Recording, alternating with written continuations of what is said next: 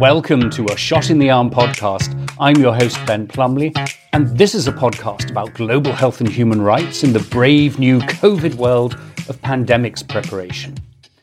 We're brought to you in partnership with the Bay Area Global Health Alliance, a hub of academic, tech, biotech, and other companies, non-profits, and community organizations based in the San Francisco Bay Area, and all committed to improving the health and well-being of people around the world. You can find out more about the Alliance at www.bayareaglobalhealth.org.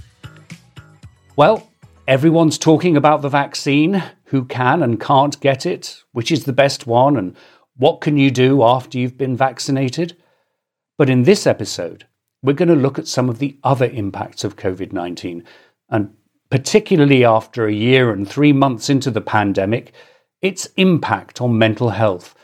Pernicious, and in a very different way, just as threatening as the viral infection itself. And so I'm delighted that we're going to be rejoined by one of our favourite physicians and previous shot in the arm podster, Dr. Huma Abbasi. Huma, welcome back to a Shot in the Arm podcast. Thank you, Ben. Good to see you and good to be here again. So, I guess we spoke just about a year ago about the code of impact of COVID 19 and shelter in place. But can you remind our viewers and listeners just a little bit about yourself, how you came to be interested in health, how you decided to become a doctor, and, and how you ended up at Chevron? Sure.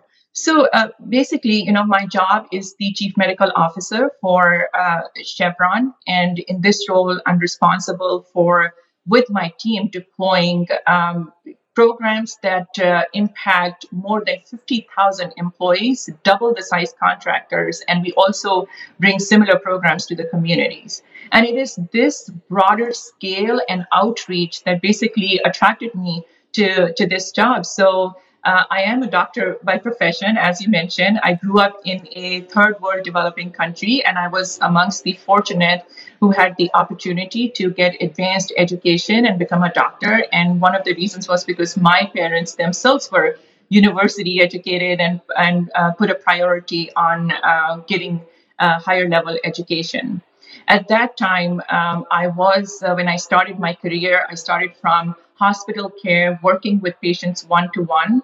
And uh, just the idea of helping people in health and their families was very self gratifying. But even at that time, I thought that I wanted to do more. And in early in my career, when I was in Asia or when I was in remote countries or places where the health system was fragile, I noticed what an organization like Chevron or a multinational company can bring to the table when they work with the governments, when they work with NGOs and people who have expertise in bringing health programs to those places and bridge the gap in between what the local system cannot provide.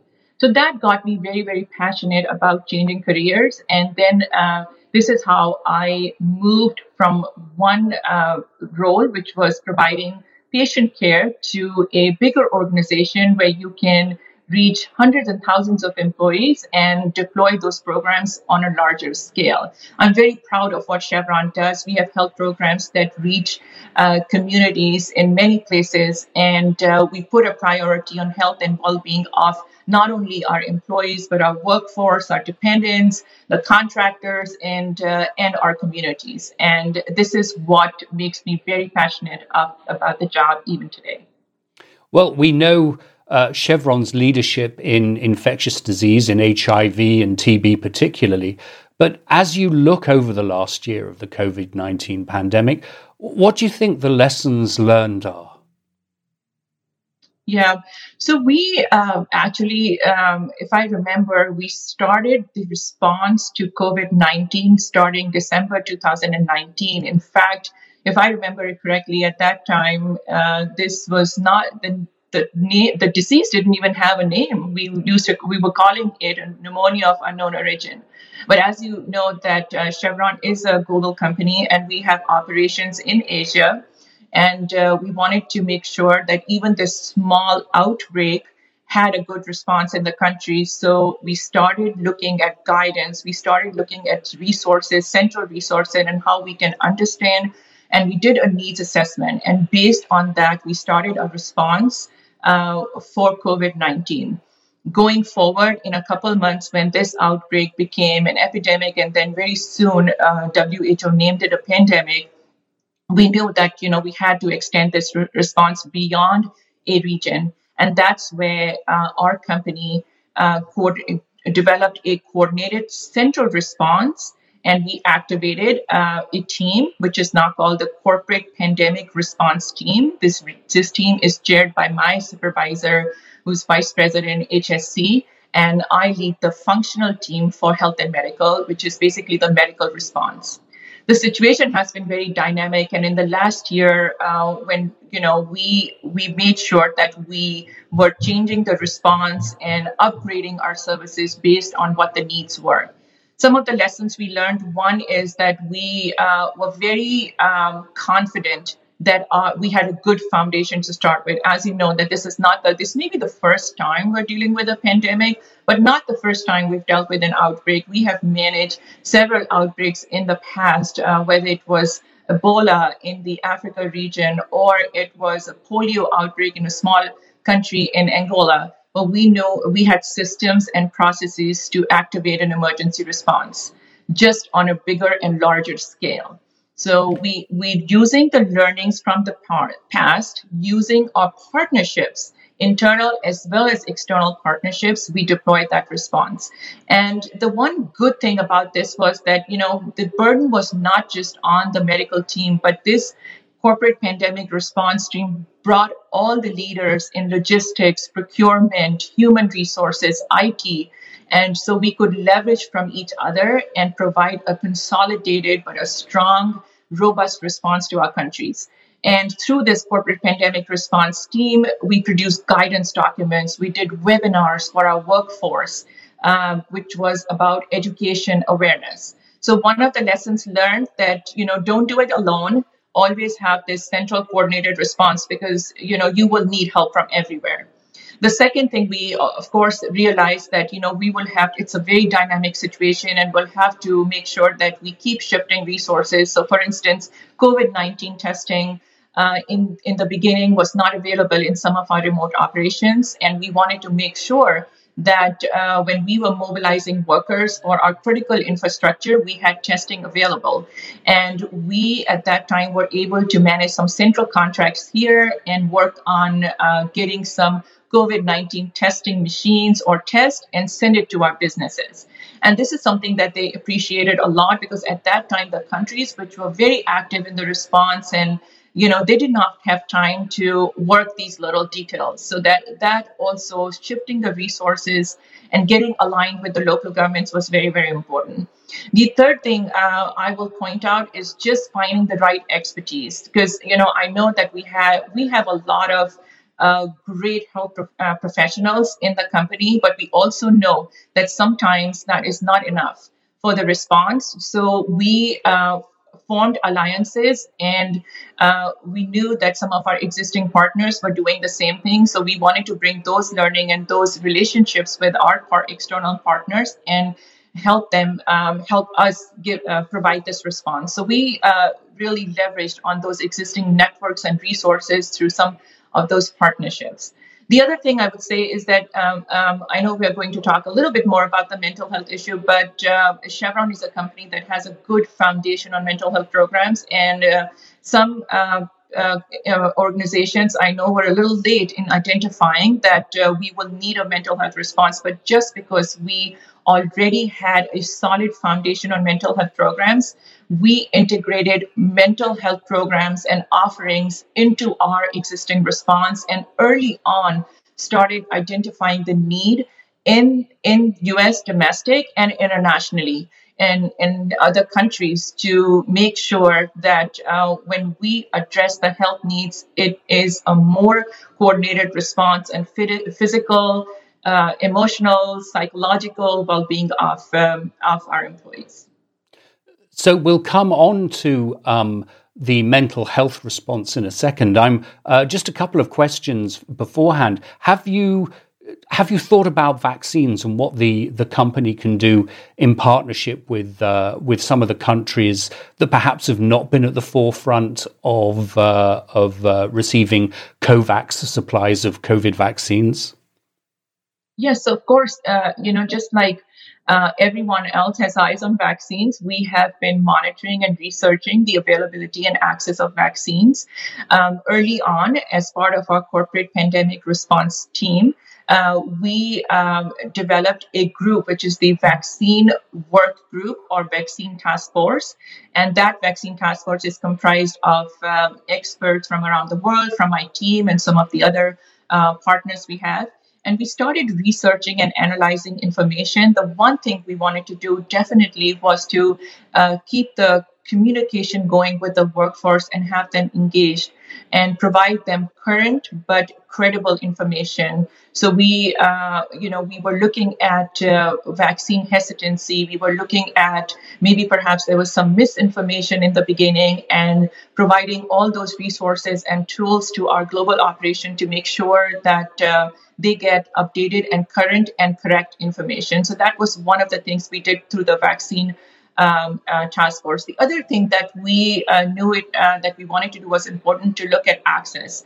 And uh, we know that you know initially and even now a lot of the vaccine access is government control, and yeah. Uh, you know it is being managed by local uh, jurisdictions. But we wanted to start early on and we, we have started engaging our local and international partners uh, with a hope that whenever there is an opportunity for public private partnerships, we will be there um, at the forefront. We have, though, um, been successful in deploying some of the uh, local responses, like, uh, for instance, um, for our domestic operations, uh, we activated our pod teams, which is basically point of dispensing teams through the local counties.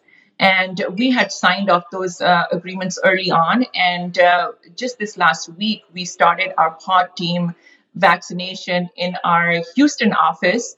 Uh, which is basically our own team, health and medical team, uh, providing vaccine, working with the county to the Chevron workforce. We are that's, very um, interested in bringing vaccine, especially to the lower middle income countries, and are trying to work um, uh, to make sure that uh, we uh, enter into these philanthropic efforts or maybe perhaps uh, working with the governments we can either put some investments charitable donations or something that can help not just the chevron workforce but our communities as well. We started an operation in our tco uh, business unit which is in kazakhstan and uh, working with the local government was able to provide um, initiate at least a project uh, with uh, 4,000 uh, vaccines given, and we are continuing to work on such programs. I mean, that sounds that sounds really important, and again, at the the, the forefront of these pro- public-private partnerships. There's there's a question I often ask guests. Um, and whom I would really love to know your thinking about this. What do you think the new normal is going to look like? I mean, both as a family person, a parent, as well as being a senior executive in a large multinational corporation. Yeah. So, you know, if I can just um, go back a little, Ben, if you look at the last year, I know that uh, we we went through unprecedented times, and I know this is sort of a cliche. People say that because we've been saying that for a long time, but um, our our people went through a lot of change, whether it was dealing with a pandemic, um, economic uncertainty. We all saw what was um, happening with uh, racial inequity and social injustice. And on top of that, uh, Chevron went, went through a huge uh, transformation effort, although that makes our company very strong. But, anyways, you know, this is all that uh, was just being thrown at people. And you can imagine what kind of change everyone went through. Plus, just seeing the devastation and damage uh, COVID 19 brought, even if you are someone who did not have direct impact to your family, of course, it uh, impacted the uh, overall mental health condition. So we we have seen that you know initially when we did the surveys, uh, we saw that people were um, very stressed and there was a lot of anxiety uh, amongst uh, our workforce. When we go fast forward and start to look at the new normal, um, I had to actually uh, sit back and think, and is that just a fancy term or is it real? And I know that this is very, very real. Because mm. um, uh, for one reason, being a health professional, I don't want to go back. If uh, I did mention uh, the uh, inequities COVID 19 highlighted, and I know that, uh, you know, one good thing that COVID made us see was the disparities that existed in our health infrastructure. And I would like to think that moving forward, we would like to close those gaps and make sure that uh, in in the future, if we have any health crisis, we don't see those kind of disparities. The other thing we've already seen is that you know we've learned how to work differently even though in the new normal, I uh, look forward and I'm excited to get back together and start traveling again, which hopefully will happen once uh, the majority of population starts getting vaccinated and the virus transmission is lower. Uh, I do believe that we will um, have new ways of doing our work. We have started engaging more and more on virtual platforms we saw there was so much uh, research done uh, in terms of health technology and innovation. And I think using those plat- the, the digital platforms or you know telemedicine or telehealth, we can um, even improve our existing outreach uh, for health programs in the new normal. We know that certain people uh, have started working remotely, and when we go back, um, perhaps uh, we will we can think of a hybrid on how we work, but we will be uh, taking advantage of all that we have learned in the past year. So that really brings us on to to mental health.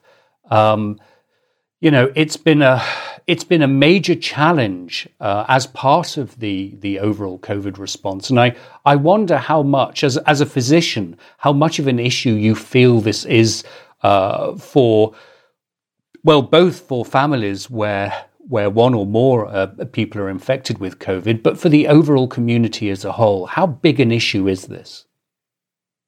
Yeah, so um, as I had mentioned earlier, um, in 2020 and continuing uh, this year, um, we have seen a lot of stressors, whether it was uh, dealing with the uh, pandemic or managing a family situation at home. We saw that uh, the kids were not uh, going to school, and as a mother, I had had that experience firsthand where we had to learn how to provide education to our kids in a virtual environment.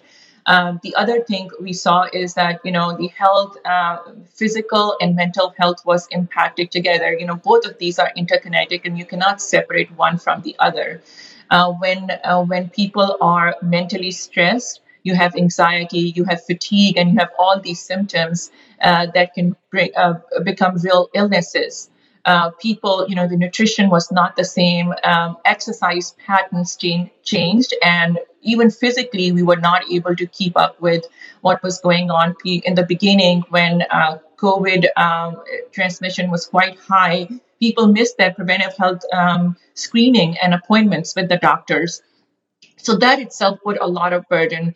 I was looking at some uh, studies, uh, Ben. One is that, uh, you know, we see uh, from surveys that were done in many countries and even here domestic that uh, there has been an increase up- uptake in substance abuse and increase uh, in um, alcohol.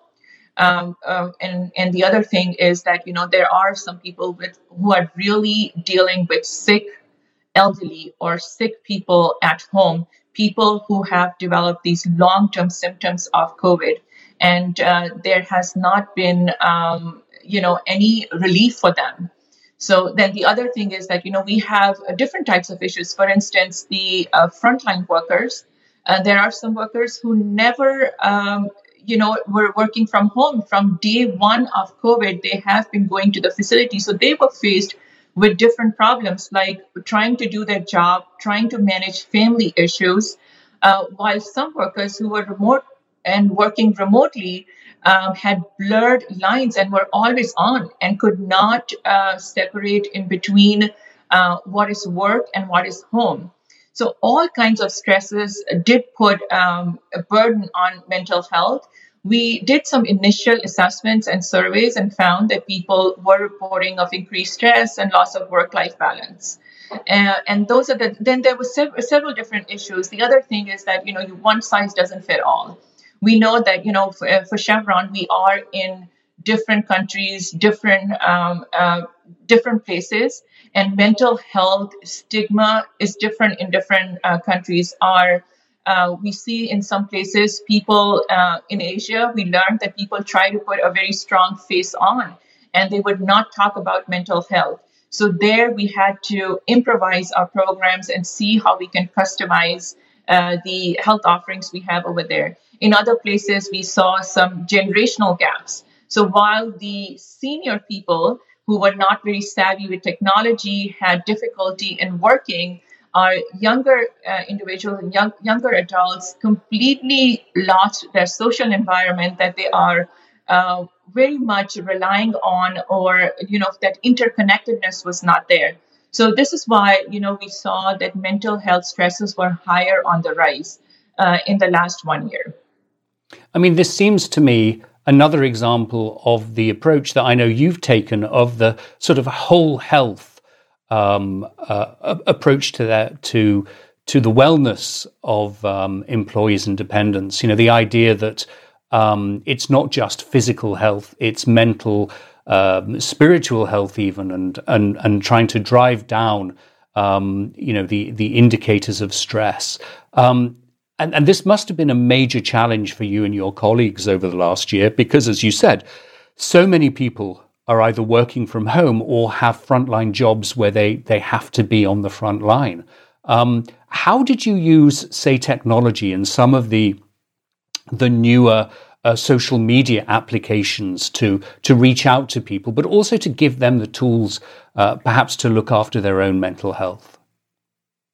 Yes. So uh, one of the things that we do understand is the connection in between physical, mental, emotional health and well-being. And I know that all of this is related to safety, performance, and productivity. And this is why, from the very beginning, uh, we have put a lot of emphasis on uh, mental health.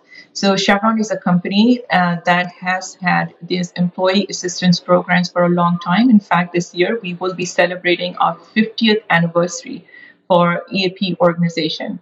And as part of that organization, not only we have a team of experts, psychologists, social workers who provide consultations and bring tools and education awareness webinars and programs for our employees, but also we are engaged and um, in uh, uh, doing a listening tour and understanding the needs, the mental health needs of our global operations, and then customizing and designing our programs best suited for that. Uh, for that. Huma, can I?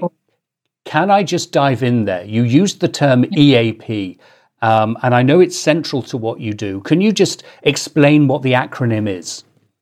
Yes, it's Employee Assistance Programs. And uh, this is a team of individuals that we have internally as uh, in Chevron.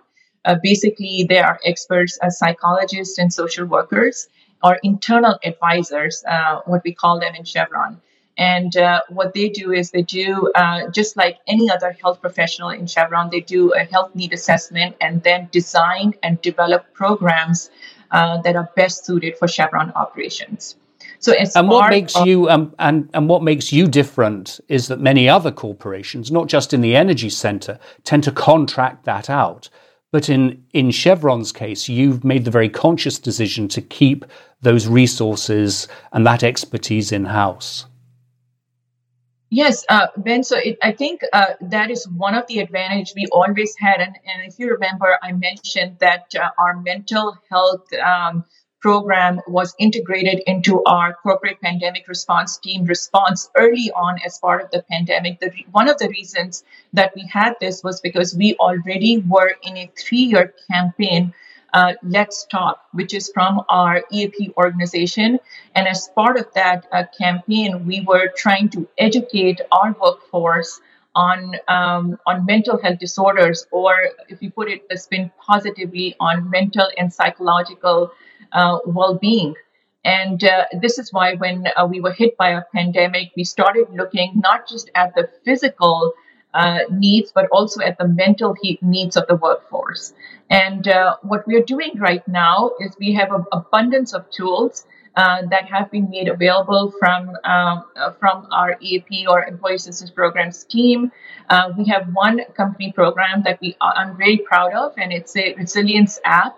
What what it does is it's a free app for every uh, employee in the company. Uh, once you download that app, you have access to a number. You do a needs assessment or survey, which is kept confidential and not shared with anyone but it is done through a third party. And based on that assessment, you will receive you can receive counseling and you receive help uh, from whatever you have meditation so many abundance of resources through that app and uh, i think that has been one of the very successful programs uh, for chevron we are engaged in providing different um, uh, tools and resources through our new digital platforms. I have an example here in Thailand from last year. We uh, we uh, use telehealth services uh, for our mental health uh, program, and it was very very successful.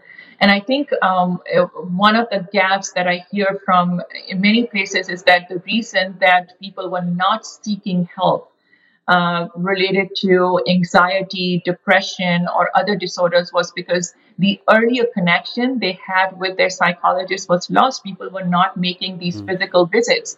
But by having these innovative uh, technology and uh, platforms, uh, we were able to use those platforms but continue the outreach and the programs that uh, we had existing uh, within within our system. So I think that was a huge advantage. And I, I, think you know, like I said, we've learned a lot in the past one year. I don't think that we will stop here. Uh, we will, uh, of course, continue those uh, physical programs and uh, live programs that we have, but also at the same time, we will continue using uh, other platforms and technology, not just for our physical um, health programs, but also for mental health. So, May is Mental Health Month.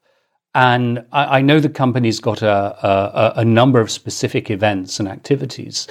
Uh, but I guess my first question to you, as um, you know, as as the chief medical officer of Chevron, is honestly, do you think these health months have real impact that go beyond the the, the month specific events, or, or or do they bring something that you can capitalize on throughout the year? Yeah, so that's a good question. Uh, we will be celebrating uh, Mental Health Month, and in fact, we have uh, planned a whole lot of activities around uh, mental health uh, programs during that month. We have some pre-recorded events that uh, will be given to the employees. We have some tools that are ready and available for the employees. We have uh, a lot of topics that we are focusing on. So we want to make sure that people understand the role of psychologists, uh, understand the difference in between regular stress and this uh, clinical stress or clinical depression that uh, sometimes people face and are not able to seek help because they don't understand the difference. We will be addressing children's mental health, which I think is a very, very important issue uh, for us. We are working on some communication that uh, will be done during that month, whether it is through our Inside Chevron website or through social media posts. Uh, we have a lot of ongoing programs like resilience, that mental health program, but I think what um, what this focus during a month will do is concentrate all those activities and communication to our employees and we will work really hard to make sure that during that month we put a focus and priority on these programs. So i, I do know that you know uh, sometimes um, you know we think that we have something celebrated every month but uh, we use it to our advantage to make sure that we impart education awareness to our employees on whichever um, health issue we are focusing on. And uh, pandemic has shown that mental health is a need not just in this country but everywhere in the world. And we want to make sure that we take advantage of this month of May to uh, to provide all that um, education, awareness, tools to our employees so they can um, really learn and improve their skills. So. I think you've answered this, but it might be worth for our listeners and and viewers to have this perhaps a little more explicitly. One concern, and, and, this is certainly something we've seen with healthcare workers, is um, a hesitancy, not just about the vaccine, but about admitting the stresses, admitting the, the mental health issues, and a concern that you know employers might might view that as weakness. Now, you've clearly emphasized that um, you know the range of services that you provide are there to support um, employees um, during during periods of stress. But but what would you say to people who say, well, of course, you know, you don't want to uh, indicate that you are feeling stressful or you're perhaps having mental health issues because that'll put your job at risk. Yeah, so uh, that's a very pertinent issue, uh, Ben, and we have seen uh, what we call a COVID fatigue. Uh, for a little bit now, and it's not just for the healthcare workers because you know in healthcare um, we feel that we are there out to provide uh, care to the uh, to the rest of the workforce, and sometimes you forget to see how you are being burdened and fatigued by that response. So we did bring out programs where we um, were able to listen. I think the best thing to do is first listen and acknowledge that we could have uh, mental health issues amongst our workforce as well. We uh, in the early on we started doing surveys and uh, trying to un- identify what are these stresses whether it's work life balance or uh, just uh, the amount of work that has been put on people. And after that needs assessment then we were able to customize the tools uh, and the resources that we provide to our workforce. I think like i said you know sometimes uh, d- people respond to different things um, due to our different backgrounds and cultures, because our ethnicity and our background shapes how uh, we, um, you know, look at mental health. And in some cultures, uh, there could be stigma. You know, sometimes, like I said, you know, we've seen that people will try to put a, a strong face on because they, they feel like they are supposed to be strong for the family. So one thing, uh, one uh, thing we've done is that we have uh, talked openly about this. We we try to listen to people. We try to openly address this issue. Uh, we're trying to make sure that we have an outreach program where people can go, but also have anonymized surveys. Uh, we have uh, consultations available for employees so they can go and reach confidentially to people and talk about it. And at the same time, I think the important thing is that we have uh, tailored programs for the supervisors for them to understand uh, what uh, their teams can be facing and how they can talk about mental health issues uh, openly and uh, try to help the families. Uh, in the beginning of the response, our um, our human resources department was very good in identify some of the things like childcare. We knew that you know when people are um, when when you have restrictions and lockdowns in place, people will need help in, on childcare.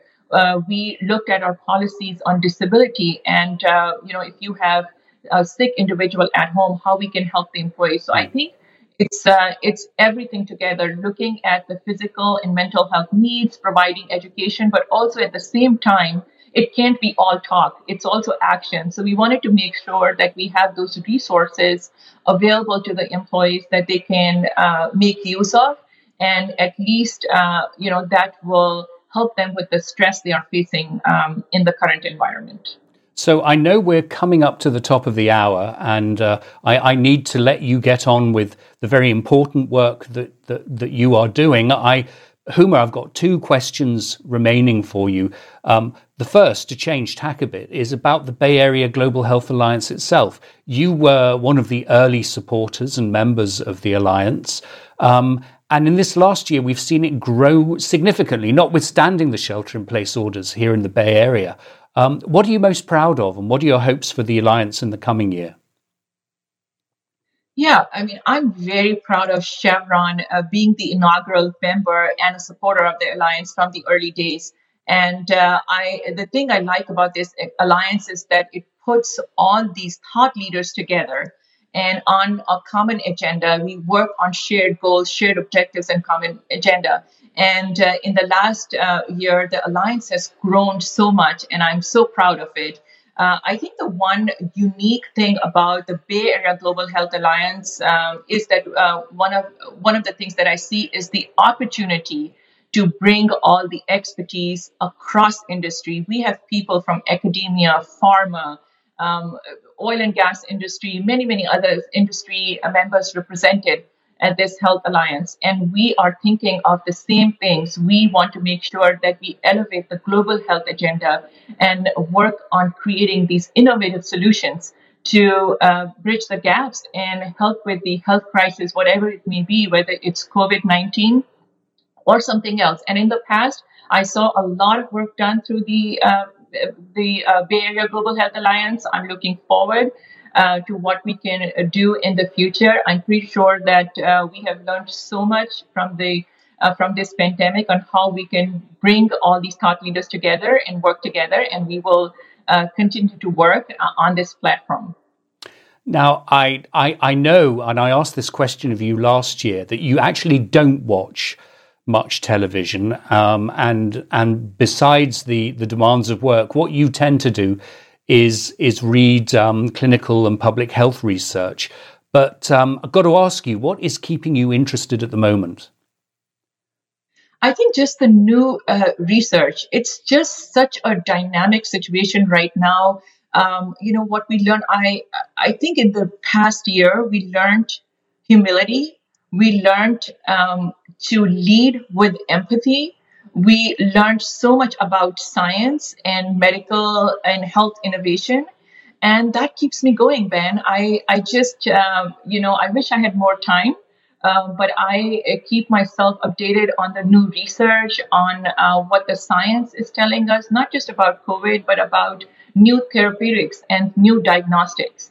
And uh, so it is you know i that's how i spend most of the time um, uh, I, I do take my breaks, and I think you may be able to relate to that. You know, my idea of de stressing is curling up on a sofa, watching an Agatha Christie movie with my cup of English tea. Oh, yes, I can relate to that. Um, I'm afraid at the moment it's the Great British Bake Off. Um, and the new season of that, which is which is keeping me thoroughly occupied when I'm not when I'm not thinking about this stuff. But Huma, thank you so much. And I, I, I, wonder if you know there's a there's a standing invitation to you to to come back onto the podcast at any time um, if there are things that you you feel both from um, the work as the clinical leader of a, of a large multinational corporation, or indeed as a physician that you think, you know, our listeners and viewers should know, and, and things that we can do to support you. So, so thank you so much for coming back onto a, a Shot in the Arm podcast. You are, of course, uh, yourself a shot in the arm. Thank you, Ben. It was a pleasure, and keep up the good work. Well, Thanks to Huma and to her colleagues in Chevron and Health and Medical, including Janice Davis Street, Mike Sternberg, Bessie Gutierrez Aguas, and Amy Landre. Thanks also to Sarah Anderson from the Bay Area Global Health Alliance. Our deepest thanks go to our director and producer, Eric Espera, without whom none of this would be possible. And finally, thanks to you. If you have any questions or comments about this or indeed any of our shows, don't hesitate to contact us through Facebook and Twitter at Shotarm Podcast. We'd love it if you leave a review on Apple Podcasts and give us five stars. It helps us get the word out. So, have a great week and a safe week, everyone. And if the COVID vaccine is available to you, remember vaccinate, don't hesitate.